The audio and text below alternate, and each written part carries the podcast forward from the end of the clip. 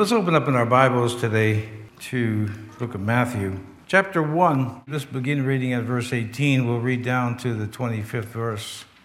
These verses are often just brought about or read primarily around the Christmas season because of its application, but they really should be looked at more frequently. We do here for the uniqueness, and that's really a very light, not really effective word to use for this event. So let's begin reading at Matthew chapter 1, verse 18. Now, the birth of Jesus Christ was on this wise when, as his mother Mary was espoused to Joseph, before they came together, she was found with child of the Holy Ghost. Then Joseph, her husband, being a just man, and not willing to make her a public example, was minded to put her away privily, privately. But while he thought on these things, behold, the angel of the Lord appeared unto him in a dream, saying, Joseph, thou son of David, fear not to take unto thee Mary thy wife, for that which is conceived in her is of the Holy Ghost. And she shall bring forth a son, thou shalt call his name Jesus, for he shall save his people from their sins. Now, all this was done that it might be fulfilled, which was spoken of the Lord by the prophet, saying, Behold, the virgin shall be with child, and shall bring forth a son. They shall call his name Emmanuel, which being interpreted is God with us. Then Joseph, being raised from sleep, did as the angel of the Lord had bidden him, and took unto him his wife and knew her not till she had brought forth her firstborn son, and he called his name Jesus. Simple title to this message is The Unique Birth and Life of Jesus Christ. And in these verses here, as I just mentioned, when we ordinarily hear these verses read during the Christmas season, it seems to me that there aren't too many people who are in a church, maybe only during the holiday season, that appreciate the depth of what this is claiming, what this is saying. But before I get to that, the unique birth and life of Jesus Christ, I wanted to give you something here. Politics. We may think that it's unique to America. Secondly, be unique to our time, that we cannot trust the politicians and the people who enact laws and then uh, execute laws over us. But I want to just read you some statements here throughout the ages. As the scriptures say, there is nothing new under the sun. For example, Aesop of Aesop's Fables, he said this We hang petty thieves and appoint the great ones to public office. Plato said this Those who are too smart to engage in politics are punished by being governed by those who are dumber. Plato wasn't actually saying that politics is wrong. He was trying to say if you don't get involved in politics, you're going to get what you deserve. Even Khrushchev, Russian leader, said the politicians are the same all over. They promise to build a bridge even where there is no river. Author Irving Stone, in his book Clarence Darrow for the Defense, had this in the book. When I was a boy, I was told that anybody could become president. I'm beginning to believe it. Politicians are people who, when they see light at the end of the tunnel, go out and buy some more tunnel. It was John Quinton. Oscar Ameringer said, Politics is the gentle art of getting votes from the poor and campaign funds from the rich by promising to protect each from the other. When Adlai Stevenson was running for president in 1952, he said this I offer my opponents a deal. If they stop telling lies about me, I will stop telling the truth about them. Mary Louise Guinan. A politician is a fellow who will lay down your life for his country. Charles de Gaulle. I have come to the conclusion that politics is too serious a matter to be left to the politicians. Doug Larson, who was a middle distance runner, won a couple of gold medals at the 1924 Olympics, said, Instead of giving a politician the keys to the city, it might be better to change the locks. And there was a play, 1776, wasn't that long ago, and there was a quote in there attributed to John Adams in the play, but John Adams never said this, but it's still worth hearing. What happens if a politician drowns in a river? That is pollution. What happens if all of them drown? That is solution. I have come to the conclusion that one useless man is ashamed, two are lawyers, and three or more are the government. Now, John Adams actually didn't say that, but that was in his play, 1776. Many of you probably have heard Mark Twain's quote Suppose you were an idiot, and suppose you were a member of Congress, but then I repeat myself. Will Rogers, who is best remembered for saying, I never met a man I didn't like, said, I don't make jokes, I just watch the government and report the facts. He also said, A government which robs Peter to pay Paul can always depend on the support of Paul. Churchill said, I contend that for a nation to try and tax itself into prosperity is like a man standing in a bucket and trying to lift himself up by the handle. Then the Irish author George Bernard Shaw said, The problem we face today is that the people who work for a living are outnumbered by those who vote for a living. Now, Shaw was born in the late part of the 19th century. Churchill, of course, 19th century into the 20th century and Will Rogers again, 19th into the 20th. So these quotes are not new. Certainly go back to Plato and Aesop, and we're not looking at a unique uh, situation with respect to politics.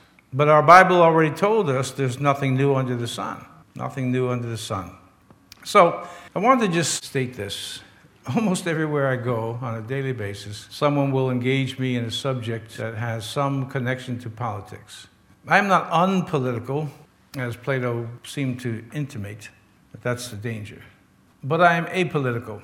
I have never liked, I've never liked the news, let alone politics. This seemed to me, as I reflect on my own life and my own gifts and talents, it seemed to always be a kind of an intuitive sense that you could not really trust people in some of these offices, running for these offices, that they could actually fulfill what they're promising, that they were actually sincere about what they were promising, and so on. And what I want to do in reading these statements from the ages about politics and politicians is to connect it to Jesus Christ. He's not a politician, he never was. He didn't advocate politics, he never will. I am the light of the world. I am the salvation. I am the way. I am the truth, and so on. This is Jesus. Again, for me, I am not unpolitical. I vote, do my duty, and do whatever I can, but I have no confidence in man. Not a little, I have none. Or relatively none, anyway. I may be saying none is too extreme, but relatively little. I believe, and this is just my personal opinion, you can disagree, I believe we're being lied to on a regular basis. And I keep reiterating this because this seems to be what I'm facing when I speak to people. So, we who are conservative in our politics, whatever your party may be, however you're registered to vote, we look at the left and it's always the left. But I'm sincerely stating my belief. I believe there's more problems now coming from people on our team. I truly do. Without going through all the details, my life consists of, on almost a daily basis, of somebody telling me what the government's trying to do to us, how they're trying to wipe out the population with control, viruses, to uh, rights and on and on and on. And I'm speaking for myself, not for you, at least not for you necessarily. I'm just, I'm weary of it. You see, from the time I received Christ as my Savior, He's been my all in all. I don't sing this song because it sounds good. In fact, I would refuse to sing a lot of songs that I didn't really mean what I was singing. I found myself reviewing my life that I often remembered songs not for the lyrics, but for the musicality and never really listened to the lyrics until 50 years later. And I'm doing some review now on some of the songs I listened to, and I can't believe the lyrics because I never listened to them. I sang them mindlessly, but I was always interested in the musicality. That's me. You've heard me quote the verse from Jeremiah Cursed be the man, trusteth in man, and maketh flesh his arm. I'm going to go on the record as saying this. Whether it's left or right in our politics, if that is all that we have, and we don't have the principles of God, we don't have the Word of God, it's not going to end well. Because flesh does not deliver us. Moses didn't deliver the people of God, God did. Moses was the agent, the Apostle Paul, the same thing. Jesus is, and again, it's not a word that is very appropriate to the stature of Jesus, but he is unique among men. He's unique in humanity. And we see that right here. And again, I mentioned this. And so this coming week, Friday night here, we'll have our Christmas Eve service. And Christmas, Easter, you know, people who ordinarily don't come to church services will come, which I always counted as a good thing, that they have the respect. But so many, many won't understand the implications of what we just read. that a woman, probably a teenager at the time, who had a reputation for godliness, pregnant. And her fiance, Joseph, who is equally godly, is astonished. By the way, we see the godliness of Joseph even after he realizes his girlfriend, his fiance, is pregnant. You know, many men would be so angry that his fiance, his girlfriend, had relations with another man and became pregnant. He's not even willing to make her a public example and to put her in front of everybody and really cause her a great deal of pain and shame. But he was not willing to do that. He was going to put her away, but do it privately, whatever that would mean. It shows you the godliness of these people. But here, then he's visited in a dream and told not to do that, that what is happening here is supernatural. No matter how godly a person may be, this is a lot to believe because it's never happened before. It doesn't happen. It's not just unique, it's impossible. It's not ever happened before. It's not ever happened since. Yet, as we read here, this was done that a prophecy uttered hundreds of years earlier would be fulfilled, so that we would know who we are to look for, that we would know who we are to look to for our salvation. And I want to say this again because, as I mentioned some of these little sayings here about politics throughout the ages, that nothing, once again, is new under the sun. And so Plato and Aesop and all these other people here could figure out what the Bible talks about when we trust in limitations, even when someone means well. I mean, the hearts are really, truly on the right spot. Maybe the intelligence is there and experience and so on. Just basic intelligence would tell us that human beings, no matter how good they may be, are limited. That's not including the people who are dishonest, and we have plenty of them, and history had plenty of them. There's nothing new. Keep this in mind. The only thing different about our generation is technology and population. Those are two big things. Technology probably even bigger than population. What we're able to do now that we haven't been able to do in recorded history. But still, that's the only difference. Man has never changed, still the same. So I would caution you. I said I'm apolitical. I never said I'm unpolitical. I will do my duty every time it comes to go to the polls and vote for somebody. But honestly, when I move the letter or I make a mark in the box or whatever is required of me, I never have the sense of this is going to do it. We're going to turn this around. But whenever I do have a sense or a hope that we're going to turn this around, it's always when I'm looking at God. Let me say something further. The words on the page, though they actually be the words of God, much like the finger of God writing commandments on tablets of stone, in the end did not affect the people to whom those laws were given, for they broke them all. Jesus would later say, if they had known what they were doing, they would not, have, well, actually, the apostle would say, if they had known who they were killing, you know, putting on a Roman cross, they would not have killed the Lord of glory. Father, forgive them, for they know not what they do. It's an interesting statement by Jesus, but we won't go any further with that one. It's just the fact that people can be they can belong to a group that called the church, they could belong to a group of people called Israel, and still not know God. Men have always looked for answers in men. They look for answers in their military, they look for answers in their politics, they look for answers in all types of things that pertain to flesh and blood. And all of that has its limitations. When we look to God, there are no limitations, none whatsoever. I was thinking to myself, just yesterday related to some event, some something. The Antichrist cannot be revealed until there's a falling away first. And I'm convinced, and I know many others are, I'm convinced we're now in the middle of that. And what you don't hear, you don't hear people saying, I'm rejecting Christ. Never. You just never really hear that. If you do, it's rare. What you hear people do is make excuses.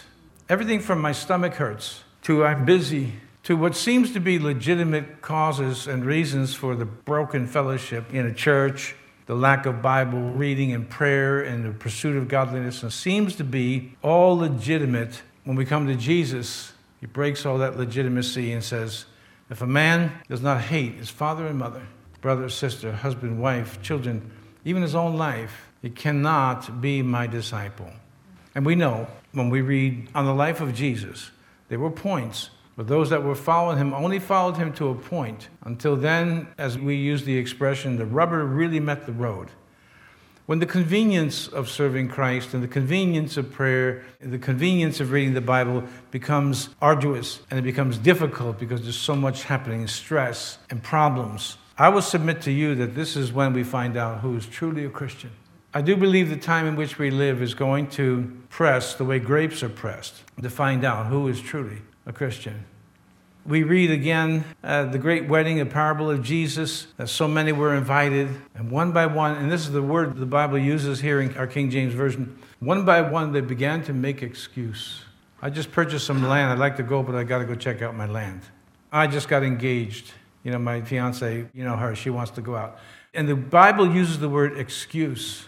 Then another parable, Jesus talks about the pearl of great price. A man goes into a field and he finds this very precious pearl. He goes out and buys the whole land. The idea being that it's not just that pearl, but there's probably more. This is true Christianity. Obviously, it's not the hyperbolic expression that Jesus employed. That we don't hate our father, mother, brother, sister. He wasn't saying that. He was giving the hyperbolic example, using hyperbole to point out to us that this is the type of commitment that Jesus is worthy of. And so many are missing this. And so, what do they look for? Petty thieves who we appoint to greater offices in public service or to whomever they look for. And in the end, as the preacher said in Ecclesiastes, it's all vanity. Vanity of vanity. Let me say something further. We are not managing time as much as we are managing energy. Meaning, you can read one of these Dress for Success books, there's plenty of them out there. They say you gotta have goals, and they tell you how to make goals and write goals and planning and execution. And so you can have 12 goals that will be accomplished in this one day. And then you realize that by, well, one o'clock in the afternoon, after pursuing six of those goals, you're running out of energy. And as we get older, for those of us who are getting older, the energy is less and less. So we're not managing time as much as we're managing energy. How much energy do you have? What are you spending your time on? Don't waste your time. It's your life you're talking about. And again, for those of us here that are older, how much time do you have left? Energy. You're managing energy. There's only so much time left. There's only so much energy left. What are you spending it on? If in your heart of hearts you truly believe that Jesus is really the most important thing, it shows in your behavior. It shows in what you put first. The first thing I do, and I've always done all my life, is read the Bible in the morning. Someone told me once, well, I'm a night person. Okay, fine. But maybe putting, just as an exercise, putting God very first in the morning would be good. Then you could do your major reading later if you're a night owl. I have a habit, some of you know. I don't allow anything to be placed on top of a Bible. Now, some people sometimes do it unwittingly, and as soon as they're there, I just move it right off. I will not let anything placed outside of a Bible, and uh, I won't say never, but it's very rare to find something tucked inside my Bible. It's my way of showing respect to God. It's my way of showing respect to the many people who actually gave their lives to, so we could have this book. I started out by saying that so many people don't appreciate the depth of this statement here. But let me go further in saying that many who profess Christ don't understand the depth of what this book is actually saying. And that leads us to the cross, and come springtime, we'll be back at Good Friday. But this season here now, we celebrate the birth of Christ, and we see mangers, which I'm not against any of these things myself personally. I actually like lights on houses and stuff. I like the manger scenes and all that, but that's as far as their thought process goes. This is a young woman here who we're going to read in just a moment is being told first by an angel, Gabriel, that she's going to be pregnant. And her question to Gabriel is, How can I become pregnant? I've never known a man, I've never had relationships with a man. How's this going to happen? And the angel Gabriel tells Mary, You will be overshadowed by the Holy Spirit, over supernaturally impregnated. And then we read here in Matthew chapter 1 that Joseph is told, Don't worry about this. This is the doing of God Himself. So let's look at these verses now in Luke chapter 1 and see if we can begin to get an appreciation, or I should say, maybe for those of you who already got the sense of what's being stated here, we can enlarge upon that entry in your heart. In Luke chapter 1, as I mentioned, the angel Gabriel appears to this same Mary we read about in Matthew chapter 1.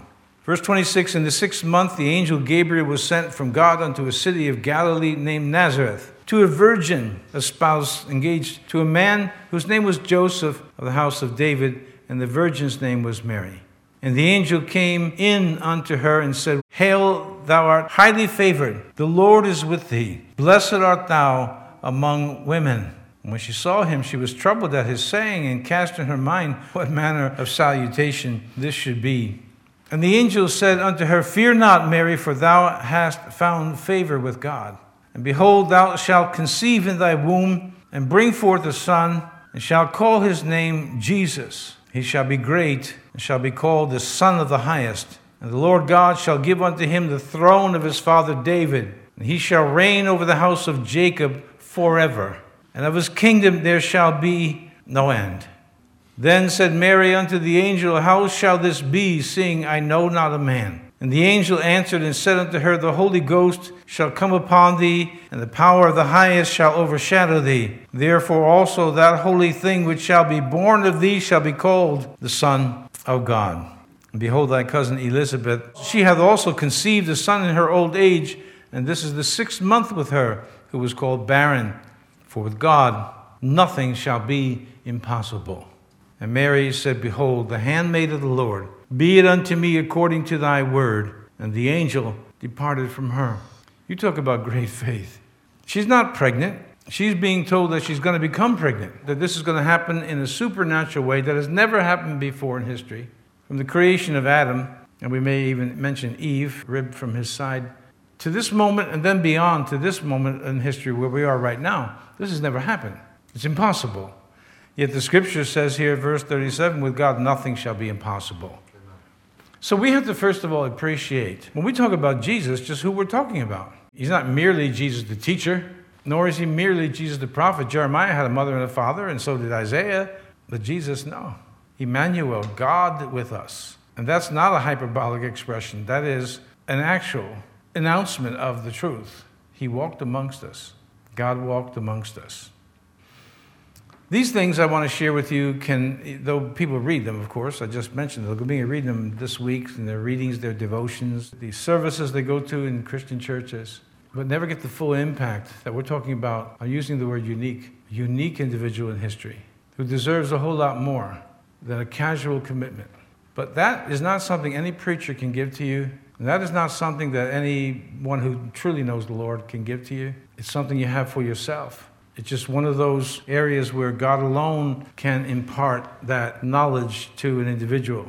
And you can hear me say words, and you can read those words off the page of the Bible. But then hear David, what he says Open thou mine eyes, that I might behold wondrous things out of thy law. He could read them with his eyes, but he was talking about another pair of eyes the eyes of the Spirit. On the road to Emmaus, two disciples are talking to each other about the events of Jesus' crucifixion. Jesus comes alongside. They don't recognize him. A conversation ensues. What are you talking about? And they're saying, Well, haven't you heard all the details of what's going on here? And then eventually it says, And he opened their eyes. Now, these are students of the scripture.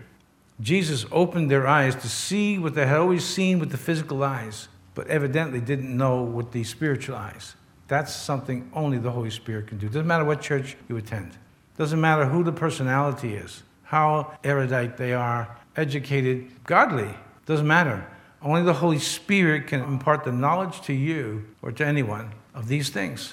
Jesus is not the average human being. Let me say this to you, and I don't want to really be insulting, but it may come out that way. I wish that you would take time and write down how you spend your time. And with respect to politics, see how much time you're actually spending watching television shows, interviews between this one and that one, and my view of this as well, doesn't matter left or right, they always pick two people who they know are going to be arguing. They're going to be losing their temper. And what this does, if you have anxiety and depression and all of this, is tapping into these things. Again, this is what I'm hearing a lot. And honestly, I'm going to have to start telling people I don't want to talk about this. Please. You want to talk about Jesus? I've got time. I don't want to hear about these things. I really don't, because it's everywhere I go. Why? Because people are looking at other people who are not unique, they're average. I don't care if your IQ is 230, you're still average. Not in IQ, but in every other respect, you're average. You catch the common cold, you need sleep, you got to eat, you're average. Jesus is not. He's unique. And what I'm saying here is that if you're going to spend so much time examining somebody's life, the one that you want to really study is Jesus because he's unique in history. He's God come in the flesh. The only begotten of the Father. We read that in John 3. Monogenes is the Greek word only begotten. We have been begotten by the Spirit of God, but we're average men and women. We're just human beings.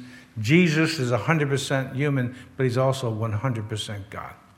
Common sense, look, let me say it this way. If you really believe that, you say, oh, Pastor, I really believe that, then common sense would say that your behavior, the way you schedule your time for your reading, will reflect that. You're going to study more about the person who is God come in the flesh. And remember that Jesus said, If you've seen me, you've seen the Father, and then everything that belongs to Jesus. More than you study our Russian bots and communist Chinese bots on my Facebook page. This is what I listen to all week long. And so I try to turn the conversation to Jesus, but it doesn't always work. People are so angry. And forgive me for being so blunt when I say this, because this will be insulting. They're so incredibly stupid that they can't figure out that this is going nowhere. But Jesus is taking us somewhere. In this life and certainly in the next, because He's God come in the flesh and He's unique. I always like to remind you of this from time to time so that you kind of get a picture and I've done this many times over the year, borrowing from the work of Dr. Peter Stoner, mathematician, who happened to be a Christian as well, who took some of his students and began to work out the statistical probability of Jesus fulfilling modestly just eight prophecies. So now we're worried about prophecy. So we flip back here, doesn't much matter where we go, we're going back hundreds of years. And here a little, and there a little, and then again here, then again here, scripture after scripture. Progressively, God is revealing to men what the Savior of the world would be like when mentioned, first mentioned in Genesis 3.15, so that you would know him, so that there be no mistake that this is the one. Jesus said, I have come my Father's name and you don't believe me. Another will come in his own name and you'll believe him. Now, I'm using the word stupidity, but it's a lack of knowledge. It has to be that we don't appreciate, people don't appreciate. And so they click on the television and just all amped up about what they're going to do and what people are going to do. Our Jesus said, Don't worry about what you're going to eat. He says, You know, consider the birds. They don't plant anything and they don't reap anything and they don't put anything in barns, but your Heavenly Father feeds them. That's God speaking. And he says, Now don't be anxious about what you're going to wear. Consider the lilies of the field. And now, of course, when we have these massive microscopes, we can look in and see this incredible design. I'm sure that you've seen some of this. And Jesus would say that not even Solomon in all of his glory was arrayed like one of those flowers, and they're burnt in a day, maybe a little bit more, and then they're cast into a furnace and they're gone. And you, he says, you're worth more than birds and you're worth more than flowers. Boy, and that's, you know, I want to say, I'll use the word advice. That's really good advice. But the average Christian doesn't take it. They'll nod their head, say amen, or whatever they do, and they'll sit in front of that television set and be right in the midst of that argument. It's not for me. Peter Stoner, he came up with this statistics of pro- and probability of Jesus fulfilling prophecies, many of them, but we'll just take eight, which he did in the beginning. And he had his students and he assigned numbers to what's the probability that he would be born in Bethlehem. Maybe that was one in a hundred. What was the probability of him coming from Nazareth and so on? They took eight prophecies. And just those prophecies alone, which they gave some random numbers to, like one in a hundred, one in a thousand, one in fifty, they actually were conservative in their estimations. Well, the number that they came up with, just eight prophecies, was 10 to the 17th power. That's 10 with 17 zeros behind it, which, when worked out into an illustration, as I've shared with you over the years, if you took a silver dollar and you had 10 to the 17th power worth of silver dollars, it would cover the state of Texas, which, if you've ever taken Texas and just placed it over the rest of the United States, you see how massive it is. It's massive will cover the state of Texas in silver dollars three feet high. And if you had one of those silver dollars and you just touched it with, let's say, a little spot of red nail polish and threw it indiscriminately wherever, blindfold a man, put him at the borders of Texas, wherever you want, and tell him he can walk in any direction as long as he wants, shuffling through all these silver dollars. And when he feels lucky, you reach down, one on the top, three silver dollars down, 40 down, whatever it was, and pick it, and there's the one that has that one red mark. The probability of that man being able to do that is the same as Jesus fulfilling eight prophecies of the Old Testament just by chance. But Alfred Edersheim, the Jewish convert to Christianity, was a biblical scholar. He estimates the numbers of prophecies fulfilled by Jesus was 365. Most estimates land in the area of about 300 prophecies. But even if you take 47 prophecies that he would be crucified, nailed to a cross, born of a virgin, and all of these things, which how do you even put a number on born of a virgin? The numbers become so large that your mind and your brain cannot even entertain but one thought.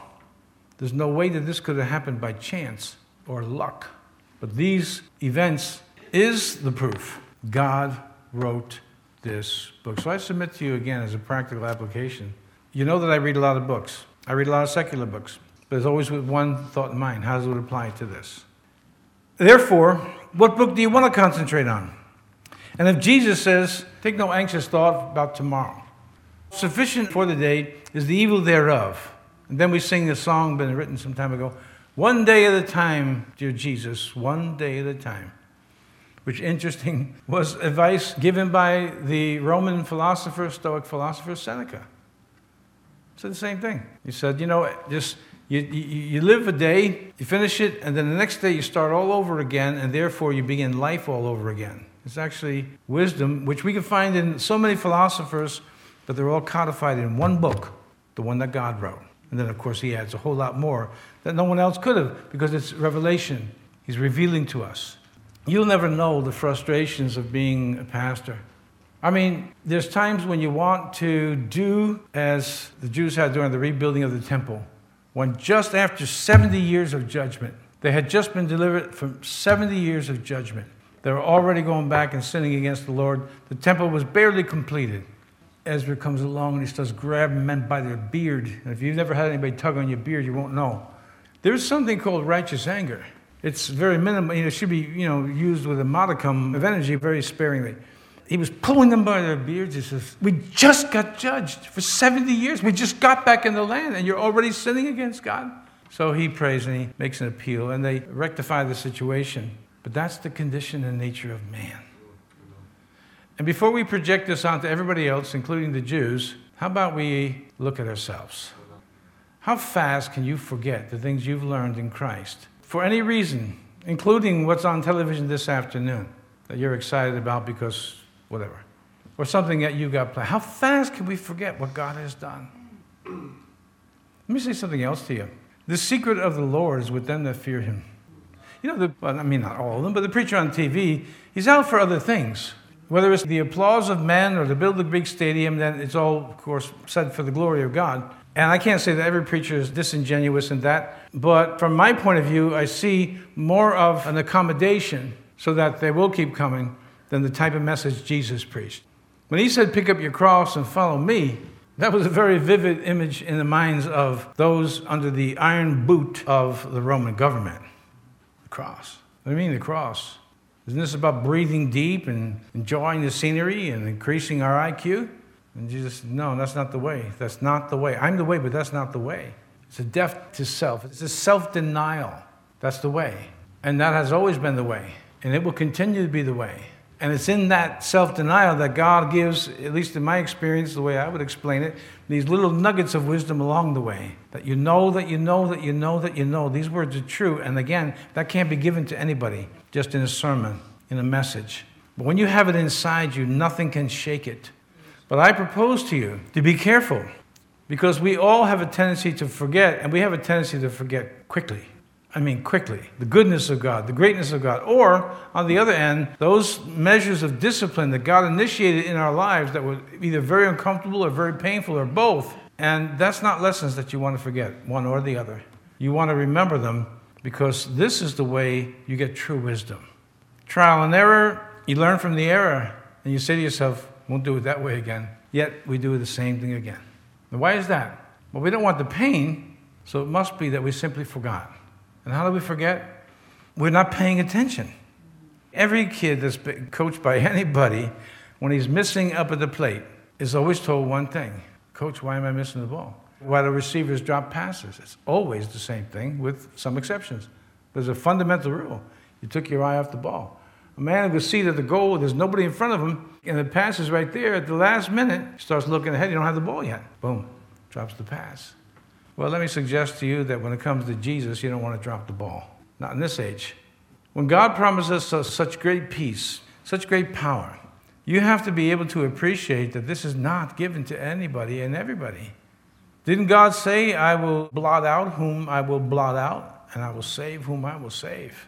That's the prerogative of God. Not of you, not of me, not of the preacher, the denomination, the deacon board, the elders. It's not our prerogative. It's the prerogative of God to say, Him I'm blotting out, you I'm saving. When we truly understand these things, there comes a tremendous appreciation for what we have. And we are a little bit more careful of not repeating the mistakes of the past, our own mistakes. We are a little more careful about doing the things that are bringing us great reward. I've observed in business, I've observed in a few organizations I've been involved in, that the thing that brought them the popularity or the group is really enjoying it, they always feel some need to improve it. Let's try this, and let's add this. I've been associated with groups that do that. In my own opinion, they have failed to recognize that what brought people here was this behavior or this activity. But there's always a chance, or there's always a temptation, rather, for people to amend it. And that's exactly what has happened over the years with this book. Jesus excoriated the scribes and the Pharisees. He said, You keep adding to the word and adding to the word. Of course, they were subtracting as well. And both, God said, Don't do it. Don't subtract, don't add, leave it alone. And He says it more than one place throughout the Bible leave it alone. So I figure for me, I think I'll just leave it alone. I'll let it say what it says. I've made up my mind whom I believed and what I believe, and I'll have to leave it up to others to do the same what they will believe and whom they will believe. Because we are fulfilling Bible prophecy at a very rapid rate. Again, everywhere I go, and this is actually a conversation that I gravitate to when people say, you know, we've had more high winds this year than ever before in recorded history. Hmm. Have you read Matthew chapter 24? On the earthquakes and pestilences. I mean, are these things bypassing us? Is it business as usual? It is for quite a lot of people. A question to you. Now, this is Christmas season, Friday night, you know, it's still Christmas Eve. Should I have prepared a message that was more like rah rah? Or should I just preach Jesus? Preach Jesus. Well, I'm glad you feel that way because I do it anyway. It was a rhetorical question. I preach the way I pray. There's an intuitive sense. Even coming out the door to this pulpit, there's an intuitive sense for this message to turn a bit. Not all of what I meditated on the night before, is to turn that message a bit. Jesus is unique in his birth.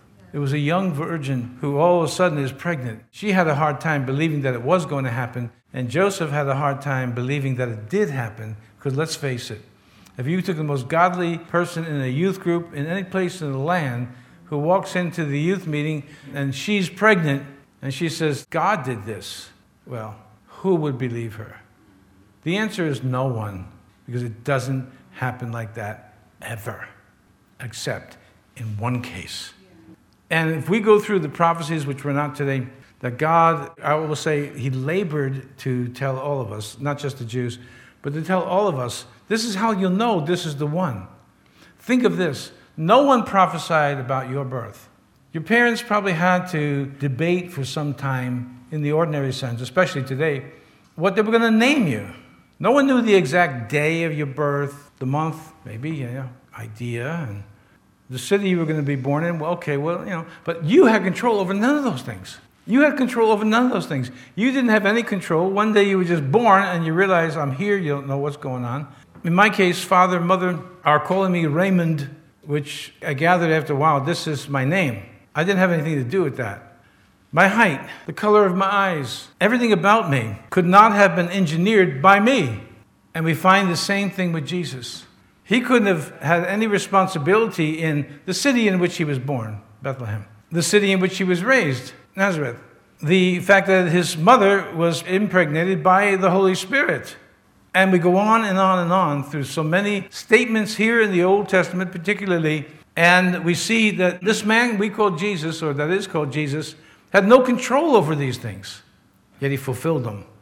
And you may sometimes just want to take all the prophecies, there's, you know, 47 or so, the major ones, you know, and assign your own statistic probability, multiply them together, and find out what you get 10 to what power? 10 to the 105th power? 10 followed by 105 zeros? There's one chance in 10 to the 105th power that this thing just happened, was just sheer luck.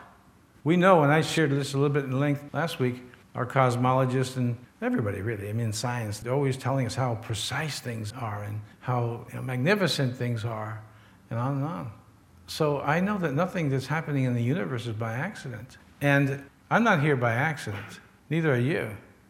When God said to me, Jesus said to me, You must be born again, I can't fully explain this, but I knew that this was what I needed to do. I just knew it.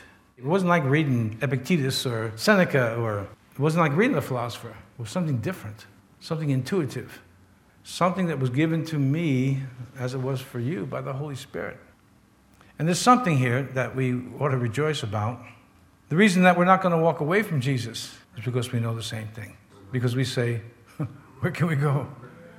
Yeah, let me say this to you. So you want to go back to where you were when Jesus first met you? You want to go back there? You see, because the brain, neurology has discovered this, the brain has a way of washing away the unpleasantness of the past. So we don't fully remember just how awful things were in the past. So you go back to those good times you had with your friends. Those good times, boy, they were good times. But what I try to do when I think about that is I try to think about everything else that went with it. How lonely I was, how depressed I was, how anxious I was, and fearful I was. Then all of a sudden, the memory becomes much more accurate. Somebody mentioned to me just recently about life. And I said to them, if the path I was on years ago was so good, I wouldn't have become a Christian. But I was always searching God, what's life about? What's the meaning? What is it? And he showed me. He said to Abraham, and he says to you, I'm your reward, and I'm your shield.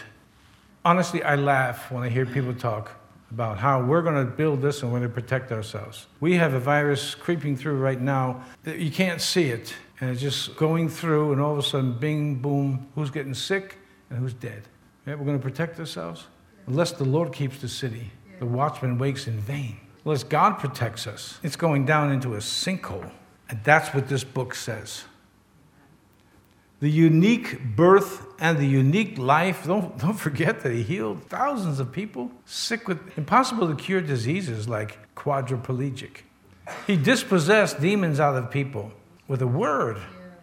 So much so that they would even say, We know who you are. And the scriptures give record that devils, in some respects, know more about Jesus than professing Christians. Have you come to torment us before the time? They knew it. They know their destiny. They know their destiny. James writes to us and he says, You believe in God? Fine. The devils believe, they tremble. When they saw Jesus, they said, Have you come to torment us before the time? They even know the time, apparently, because it was before the time. And then we, who are created in God's image, don't always appreciate who we have. And again, I want to just say this no man can give this to you. Peter comes to Jesus and he asks the whole group, right, the disciples, the apostles, who does everybody say that I am? Some say you're Jeremiah, and some say you're one of the prophets. And then he gets specific. He says to Peter, Who do you say that I am? You. Who do you say? He said, You're the Messiah. You're the Son of God. Jesus said to him, Flesh and blood didn't reveal this to you. It wasn't a rabbi. It wasn't your teachers in years past in your rabbinical school or in Sunday school. My Father revealed this to you. You know, how blessed, how blessed can we be that God, for whatever his reason was, selected you, me, and revealed himself to us. Revealed, Jesus said, No man can come to me except the Father draws him. So a person can go to the Bible and read it and get nothing out of it. And somebody else, the people of low estate, like you and me, we're reading and we're getting it because that's a gift of God. I assume you're going to get something for Christmas? I always enjoy giving and receiving gifts. I always enjoy Christmas season. I really do. But when you think, and listen, this is where it can't be superficial anymore. It can't just be say, oh, you got the gift of eternal life. Oh, that's great. When you really know that you have it, you're not afraid to live anymore. Not only that, but your worldview, it says, this is going to pass. More so, God predicted this was going to happen. He already told us this. He told us this. This is how the last days are going to be.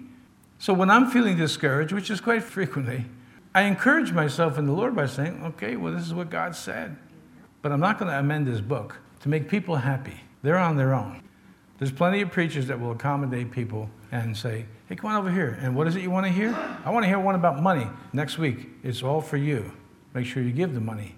You know, and you go on and on. God does not accommodate us. He says, this is what it is. Here it is. Here's the reality. Here's the truth. Here's the, the whole program. If we accept it, we become stable people. We become people who can endure the storms. We go through adversity, yeah. But then again, we become people who, in the end, are still standing at the end of the adversity. I'm going to quote from Seneca again. He said, The bravest sight is to see a great man struggling against adversity. Do you really want to read a book about I had it easy all my life? Middle of my life was easy and it ended easy. It was all given to me. It's not interesting.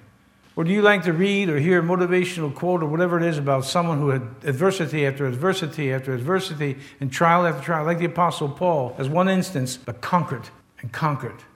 This is the uniqueness of having the gift of Christ inside of us. And eternal life is not earned, but given freely. And that's what we have. And I'll say this in conclusion. Every week, well, I shouldn't say every week, every week I could, but there's been many weeks, you know, how many of you are feeling stressed? Everybody hand goes up. How many of you got problems? Every hand goes up. We, I didn't say you, we all do, all of us. What keeps us and gives us the ability to stay stable and to not be moved is knowing who Christ is and what He's given to us and what He gives to us. This is the uniqueness of our Jesus. It's not a philosopher, it's the Son of God. The gift that you have is the gift of eternal life, the gift of the promise that if you die before Christ returns, you will be raised again. You will never die. And then Using that for an introduction, you could take it from there. One last thing the economy. Another subject I'm sick of hearing. Every day I get a report from the stock market, just like I guess you do. Stocks are up, stocks are down, stocks are up. They rally for this, they rally for that. And honestly, I really don't care. It's the way human beings are. If I was in business where I was a you know, financial advisor, I'd have to have some amount of care. But even after my clients left the office, I'd say, I got Christ, who has promised to supply all of my needs. All means all. It means all. Doesn't mean all my greed, but all my need. Anything I need, anything you need in this world will be supplied by Christ. So before we even go to eternity, or so to speak, go to heaven, we have enough right now to enjoy in your trials Christ the healer, Christ the deliverer, Christ the protector. Greater is he that is in you, and on and on and on. What else could you ask for? had a young man share with me just yesterday. He followed my advice. An associate of his not living so well and said, you know, I'm trying to help him, but he said, I remembered what you told me, but I'm doing it from a distance. I'm not letting him take me down. That's real good advice. If you have other Christians with Bibles in their hands that you could look at and say, I'm not saying being critical of them, do not do that. Just make sure you're not going in the same direction they're going. You read, you pray, you be in fellowship. God will take care of the rest. Father, we thank you this morning. We bless you, for you are certainly great and greatly to be praised. I am just a man, and I cannot impart to people the revelation or the wisdom that's in this book. I can just utter the words written, but I have no power to make it a reality. That's in your hands, Father. And I ask you today, whether there be people sitting here, watching by live stream, listening by way of radio, that you would give the anointing to understand what's written in this book the Bible. Fill them, touch them, strengthen them, reveal who you are. And all of our troubles, which may not go away, we will be able to endure much more satisfactorily because we have you, and you cannot fail. Cannot fail. You're God. Help us during this Christmas season, Lord, to appreciate what we have and not keep accenting what we don't have. And for all, how can I express this in my heart, God? Please help professing Christians to get their eyes off of man and put their eyes on you.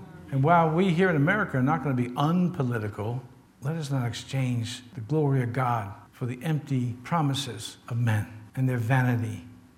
God, we pray, we petition you today. Pour out your spirit on America and have mercy on us. We don't deserve your mercy. We never did from the beginning, but we're asking you, God, have mercy on us so that we don't have to see more of the encroaching judgment which we're already seeing. Have mercy on us. Give us a third great awakening. Awaken the church, first of all, and so many of these clever preachers. Maybe they don't know they're accommodating people. Help them to stop the accommodation, just simply preach the gospel. That's all in your hands. Bring a revival to the church, a revival to our Bible colleges and seminaries, in our churches, in our pulpits. Then out through the land to all people, the high and the low, and everybody. Bring them the good news that the angels brought. Glory to God in the highest, and on earth, peace to men. We give you praise and we give you glory, both now and forever. Father, we thank you for another time of the Lord's Day. ask you, God, I ask you today to bless all of my brothers, sisters in Christ, and friends. Fill them with your spirit. Help us, God, to stay true to the end and celebrate the uniqueness of Jesus Christ in his life, death, resurrection, and the promise, I will come again. We bless you for these things today. Jesus' mighty name. Can you say amen? Amen. amen.